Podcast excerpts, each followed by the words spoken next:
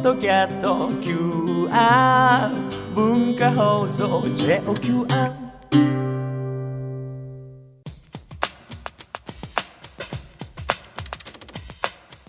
大人カレッジ。使える学び大人カレッジ経済ビジネス学科。金曜日は日本を変える観光ビジネス研究。講師は航空旅行アナリストで帝京大学航空宇宙工学科非常勤講師鳥海幸太郎さんです。今夜のテーマ LCC はなぜ V 字回復できたのか。ではお願いします。はい、えー LCC 格安航空会社、まあ、この頭文字はローコストキャリアということで、まあ、かなり、えーもうメディアでも通してもいろいろ情報発信されてますが、まあ、日本で最初の LCC というのが2012年3月1日に、えー関西国際空港を拠点とした、まあ、ピーチが、えー就航しましてでその後7月に、えー成田空港を拠点にジェットスタージャパンそれから8月に、えー旧エアアジアジャパンこれはあの当時は ANA とマレーシアのエアアジアが合弁で作ったんですが、まあ、あの1年後にちょっとうまくいかなくなって今ババニラエアという名前に変わったところだったんですがこの時に、えー日本に LCC を持ってくるにあたって海外で成功している LCC のやり方をそのまま持ってきたのがジェットスタージャパンとエアアジアジャパン。それに対して日本独自のオリジナルのビジネスモデルを作ったのがピーチどっちがうまくいくかなということで、えーまあ、競われてたんですがまず、あの夏に就航した、まあ、後発で就航したジェットスタージャパン旧エアジアジャパンいわゆる海外で成功したやり方をそのまま持ってきた。これが見事なくらい失敗に終わりました。というのは一つは遅れが起こったり、えー欠航が起こったり、まあ、これはあの成田空港が朝の6時から夜の、えー10時までしか使えないということがあったりとかあと折り返し時間を30分弱25分ぐらい設定してたので、えー着いた飛行機が少しでも遅れてしまうとそのまま玉突きで遅れてしまう、まあ、そういったところもありましたしあとまあドライな社風ともうチェックインの締め切りが1分でも過ぎたらもう受け付けてももらえない。それからあと荷物の預けはそれよりもさらに早い時間のに今設定されてたので人間は間に合っても荷物が預けられない。そうしたら宅急便宅配便で荷物を、えー送ってくださいとか、まあ、普通そういったことはちょっとありえないと思うんですけど、まあ、そういった問題もありましたしあとまあパイロット不足の問題、まあ、そういったものが全て重なって、えーこれはまあマスコミにもまあ一つ責任はあるかもしれないんですが、えー遅れるのはもう当たり前欠航することも当たり前ということで信頼度が低くなってしまったそれによってもう搭乗率が50%を割ってしまってたというまあ状況にあったというのがまあ失敗の原因でしたと。でそれに対してまあ高速バスが日本で成功したのは低運賃でありながらもやはり遅れないっていうこと、ちゃんと、えーまあ、渋滞等で到着が遅れることがあっても出発時間が大きく遅れることはない。ですので安くてもやはり運行品質というのはないとダメだと。いうところがまあ失敗の理由だったのかなと。で逆に、えー成功しているピーチ。ピーチはもうすでに、えー運行3年目で黒字化を達成して、えー今年の3月期2015年3月期には28億円の営業利益を、えー叩き出すまで、まあ、来ていると。で搭乗率はもう常に80%から90%で、えー普通レジャーを中心にしている航空会社っていうのは土日とか夏休みとかそういった時にいっぱいになるんですが平日も含めて、えーお客様を取り込めたということが非常に大きくてでその背景にはまあレジャー需要に加えて、えー親族訪問だったりあとピーチは遅れないということに非常にこだわったというところもありましたのでそうすると意外な意外でビジネス需要まで取り込めてしまったと。そういったところも、えー背景にはあったのかなと。ですでにピーチだけが予定通りの飛行機の納入、えーまあ、運航計画を進めてて今16機まで拡大していると。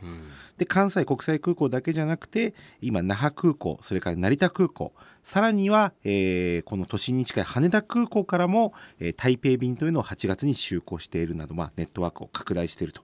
いった状況にありました。で明暗がここでは分かれてましたがただ時間が経つにつれ、えーやはりダメなところを改善してきて今 LCC っていうのは日本の LCC のまあ主要であるこのピーチだけじゃなくてジェットスタージャパンそれからあとバニラエア回復傾向に今なっています。っていうのは昔は本当に5割乗ってないという時期があったんですが今もうこれバニラエアもそれからジェットスタージャパンも今8割ぐらいを平均的に今乗ってるかなという状況なんですがちょっとその理由というのが主に、え3つありまして、はいえー紹介していきたいと思いますが1つ目が LCC というビジネスモデルが浸透してきたと。えー、いうことがありますでこれは海外でもやはり飛行機っていう、まあ、乗り物に対する、えー、マインドというのがやはりあってでどうしても LCC というのはすぐには定着しないこれはあの先進国である LCC の先進国であるヨーロッパであってもアジアであっても最低3年、ね、長いところでは10年かかってると。いった背景がありますで実際に僕が2年ぐらい前に取材した時にシンガポールえー、に今拠点を置くスクートという LCC があるんですがそこのトップの方にちょっとインタビューした時に言われたのが、うん、まあ、シンガポールなんかは LCC のシェアのシェアっていうのは2004年はまだ4%だったと。うん、それが2012年には33%まで拡大し東南アジア全体で見ると今座席数ベースで見ると LCC のシェアが57%。まあ、約6割が LCC、うん、ですので今そういうシンガポール航空とかマレーシア航空とか大手の航空会社よりも LCC の飛行機を見る方が多くなってしまったという今状況になってます、うん、まあ、そういった意味でも、えー、日本もようやく、えーまあ、浸透しつつきてえー、LCC ってこういう乗り物ですよと。それからあと少しスケジュールに余裕を持つことで遅れなくなりましたよと。それでやっぱり安いですよと。ようやくこの高速バスの、えー、品質まで、えー、運行品質に関して来たのかなという部分があります。まあ、LCC も日本人にとって馴染みになってきた。そうです。いうことですね。やっと今 LCC って言って多分大体の人は分かりますね。ジェットスターって言ってもバニラエアって言っても分かる人が増えてきたんですが知名度も上がってきた、うん、で誰かが乗ったのを見てあじゃあ自分たちもこれで行ってみようって思えるようになったというのは大きいと思います。で2番目がですねレベニュー管理。えー、これは収益の、まあ、管理を、えー、していく、まあ、マネジメントになりますけど、まあ、あのそこでキーワードになるのが資源の選択と集中ということなんですが、うん、これ航空会社の売上っていうのは、まあ、収益っていうのは運賃をいくらに設定するか。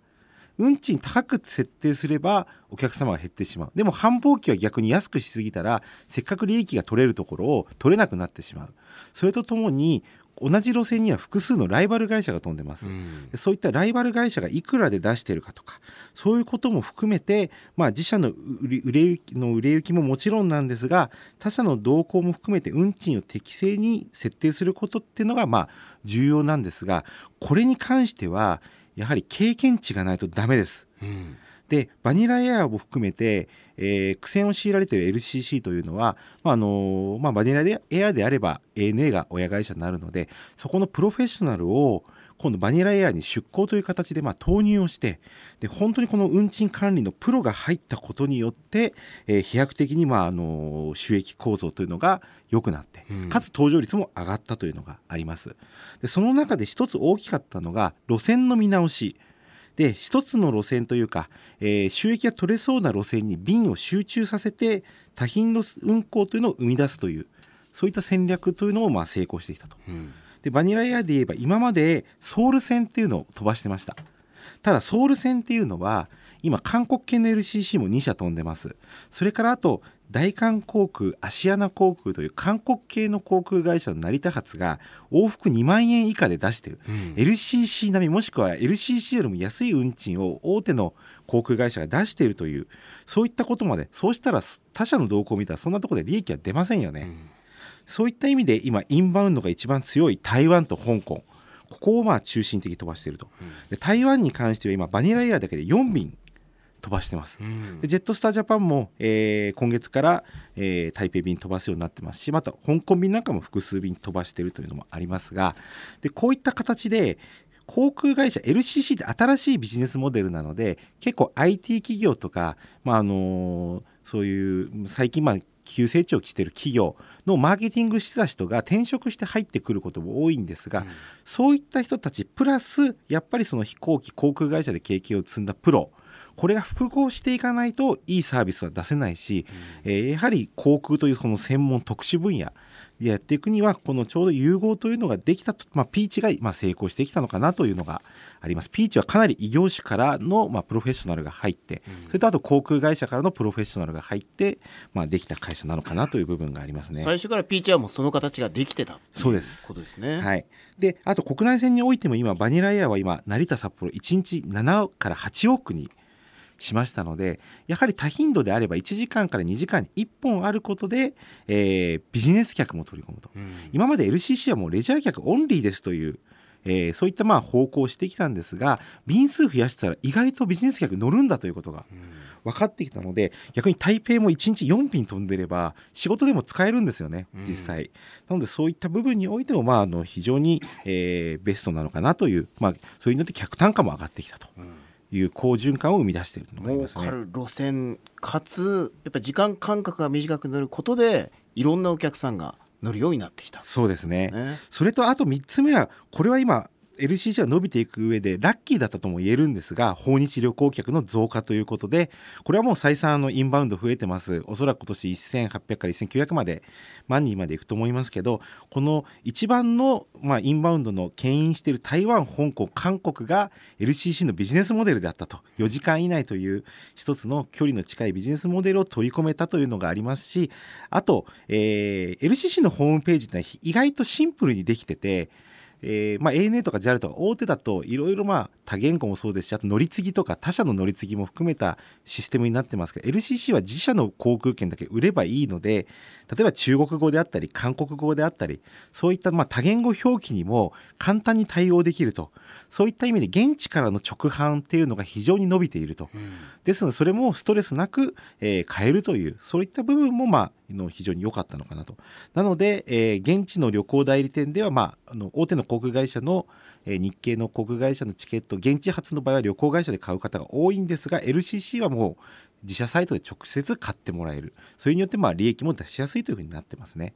まあ、そういった意味で、まあ、先ほども言いましたけど今はまあやはり台湾と香港を取り込めれば、えーここは今黙ってても今は搭乗率がいい状況ですので、えーまあ、そういった部分で収益見込めますし昼間国内線で使っている飛行機を深夜時間帯飛ばせば、えー夜東京出て現地に夜中着いてそれでまたその飛行機が折り返せば朝東京戻ってくればそのまま国内線使えるのでそういった意味で機材機材運用の効率、まあ、こういった部分もまあプラスになっているのかなというふうになります。ただまあ今後 LCC を伸びていく上ではもう今までの経験っていうのでもうほとんどの会社は分かってますけど安全性プラス定時運行いかに遅れないということが大前提になりますしあと多頻度という部分で国際線でも1日3往復国内線では1日5億以上これがあることによってビジネス事業も取り込めるしそうなってくれば運賃も多少高くなっても買ってもらえるという部分がありますのでそういった部分で今後 LCC はさらなる利益を出していくとえーいうふうになっていくのではないかなと。そのために今日々、えーさっき言ったレベニュー管理。これが、えー非常に大切だということがこの3年間で分かってきたことかなというふうに思います。はい。まあ、この LCC というまあ海外初のモデルですけどどうやらこうな日本に合った形というのがありそうです。